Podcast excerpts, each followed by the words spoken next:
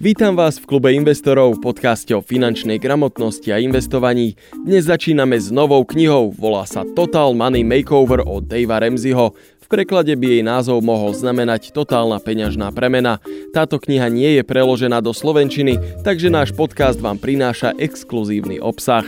Najprv si ale povedzme niečo o autorovi. Dave Ramsey sa narodil 3. septembra v roku 1960 v Tennessee. Je známy ako autor, moderátor, biznismen, lektor a investor. Za svoj život sa mu podarilo stať sa dvakrát milionárom. Prvýkrát sa mu to podarilo vďaka investovaniu v realitách. Ako 20 niečo ročný kupoval domy na krátke 90-dňové hypotéky. Tieto domy rýchlo prerábal a potom ich predával. Vo svojich 28 rokoch však prišiel o celý svoj 4 miliónový majetok. Osudnou sa mu stala reforma americkej vlády, ktorá reagovala na neprirodzene vysokú cenu nehnuteľností. Tie v tom čase ponúkali svojim vlastníkom obrovské daňové úľavy a preto bol o ne vysoký záujem. Po reforme však nastal chaos a banky vypovedali Daveovi jeho 90-dňové hypotéky. V roku 1988 musel vyhlásiť bankrot. Postupne sa mu však podarilo vymaniť sa zo svojich dlhov a akoby náhodou začal ľuďom radiť, ako zodpovedne naložiť so svojimi peniazmi. Z toho vznikli jeho knihy a aj show v rádiu, ktorá beží dodnes. Rozdiel medzi Robertom Kiyosakim a Daveom Remzim je ten, že kým Robert skôr motivuje svojich čitateľov a študentov k zamysleniu, Dave im dáva konkrétny návod, čo majú robiť. Táto kniha nie je určená pre úspešných investorov, ktorí sú tak povediac už za vodou. Je však veľmi užitočná pre každého, kto má strach z toho, čo bude o týždeň. Je výborný radca pre každého, komu pravidelne zostáva príliš veľký kus mesiaca pred ďalšou výplatou. Dave začína svoju knihu jednoduchým cvičením. Postavte sa pred zrkadlo. To, čo v ňom vidíte, je príčinou vášho finančného stavu. Toto je základný kameň filozofie Davea Ramseyho. Výhra s peniazmi je 80% o správaní a 20% o znalostiach. Ak dokážete kontrolovať človeka v zrkadle, tak budete štíhli a bohatí. Nie je v tom žiadne veľké tajomstvo, len tvrdá práca. Remzio metóda je jednoduchá, jasná, ale mnohých odrádza to, že je pomalá. Jeho moto je, ak budete teraz žiť tak ako nikto iný, tak si potom budete žiť ako nikto iný. Total Money Makeover je najmä o finančnej disciplíne o hraní na istotu a opatrnosti v rozhodnutiach. Ak budete šetriť a investovať peniaze, tak tie peniaze sa o vás neskôr postarajú. Aby sme mohli problém s peniazmi začať riešiť, tak si najskôr musíme priznať, že máme problém. Dave to prirovnáva k posilňovaniu. Ak si dookola opakujeme, že veď predsa nie som až taký tučný, tak potom máme obrovský problém. Pretože problémom je už to, že nevieme, že máme problém. Finančnú kondíciu sa však na rozdiel od tej fyzickej dá chvíľu predstierať. Ale verte mi, a hlavne verte Daveovi, život sa už teraz naprahuje, aby vám čoskoro jednu struhol. Je len na vás, či medzi vašim lícom a neúprosnou dlaňou reality bude vankúž alebo list papiera. We can lose our health, our fitness, and our wealth gradually, one day at a time. It might be a cliche, but that's because it is true. The enemy of the best is not the worst. The enemy of the best is just fine.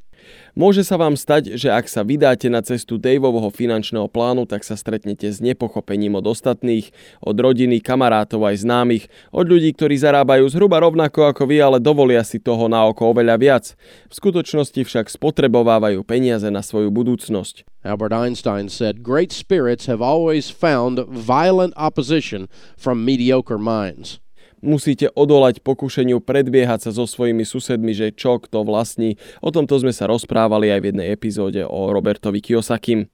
Musíte prekonať tú emóciu, že oni majú nové SUV a vy starú Oktáviu. Vaša Oktávia sa po roku zaplatila sama. Oni budú svoje SUV splácať ešte 4 roky. Základ tejto knihy je, aby ste sa zbavili svojich dlhov.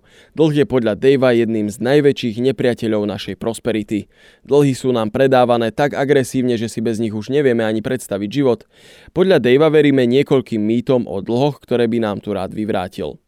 Mýtus. Dlh je nástroj, ktorý by sme mali použiť na budovanie bohatstva. Pravda, dlh prináša so sebou aj risk, väčšinou nevedie k prosperite a bohatí ho nepoužívajú zďaleka tak často, ako si myslíme. O dlhu sa zvykne hovoriť aj ako o páke, vďaka ktorej dokážeme zdvihnúť niečo, s čím by sme inak nedokázali ani pohnúť. Remzi si však myslí, že risk, ktorý na seba berieme spolu s dlhom, anuluje akúkoľvek výhodu, ktorú nám ten dlh sprístupnil. Túto lekciu sa vraj naučil pri svojom bankrote a odvtedy berie do úvahy aj risk ako faktor. Podľa opernej speváčky Beverly Sills, ktorú tu cituje, na miesta, kam sa oplatí chodiť, väčšinou nevedú žiadne skratky.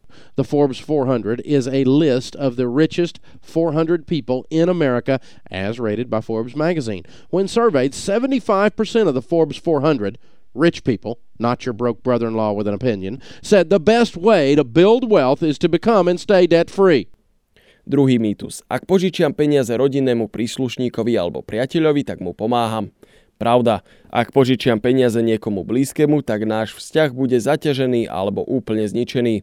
Remzi je silným veriacim a často sa odkazuje aj na Bibliu. V nej stojí, že ten, kto požičiava, sa stáva pánom toho, komu požičal. Starý vtip znie, ak požičiate svokrovi 100 dolárov a on s vami už nikdy neprehovorí, bola to dobrá investícia? Dlh negatívne ovplyvňuje vzťahy. Nevieme to kontrolovať, proste to tak je. Peniaze menia dynamiku vzťahov. Je v poriadku peniaze darovať, požičiavanie je však niečo úplne iné. Dave vystriha aj pred zaručovaním sa za dlh niekoho iného. Ak sa podľa neho zaručíte, tak by ste sa mali pripraviť aj na to, že pôžičku pravdepodobne dosplácate vy. Myslím si, že začína byť jasné, čo sa nám Dave snaží povedať. Dlhy sú zlé, nesplácajte veci a kupujte si ich v hotovosti, radšej šetriť ako potom živoriť. Nebudem tu spomínať všetky mýty, ktoré dal do svojej knihy, niektoré sú exkluzívne americké, ale princíp je všade rovnaký. Ak splácate, tak preplácate. Spomeniem tu však ešte jeden mýtus, lebo je dôležitý a stretávame sa s ním aj my všetci. Leasing auta je normálnou súčasťou života. Podľa Davea priemerný milionár jazdí na ojazdenom, spoľahlivom staršom aute, za ktoré pravdepodobne zaplatil v hotovosti. Preto sa stal milionárom. Leasing auta býva najväčšou splátkou väčšiny ľudí, teda okrem hypotéky. Táto kniha je z roku 2003 a v tom čase USA Today uvádza, že priemerná splátka auta je 378 dolárov po dobu 55 mesiacov. To je presne 20 790 dolárov.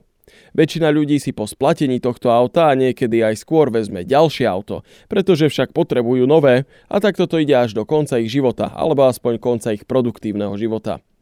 Dave tvrdí, že ak by namiesto toho investovali tých 378 dolárov každý mesiac od svojich 25 rokov do 65 vo fonde s priemerným rastom 12%, mali by na svojom účte 4 milióny 447 084 dolárov. Aspoň takýto odhad uvádza vo svojej knihe. Ak by ste si tie peniaze odkladali do novej fľaše po dobu 10 až 11 mesiacov, mali by ste v nej 4000 dolárov na ojazdené auto. Moje stálo 2100 eur. A áno, je to biela oktávka s pohonom 4x4. Jazdí krásne a plánujem si ju nechať, až kým jazdiť nebude.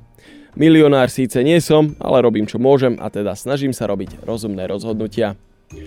A ja vám ďakujem, že ste si ma vypočuli. To bude na dnes všetko. Svoj pasívny príjem môžete naštartovať na www.investiciaslovensko.sk v našom klube investorov.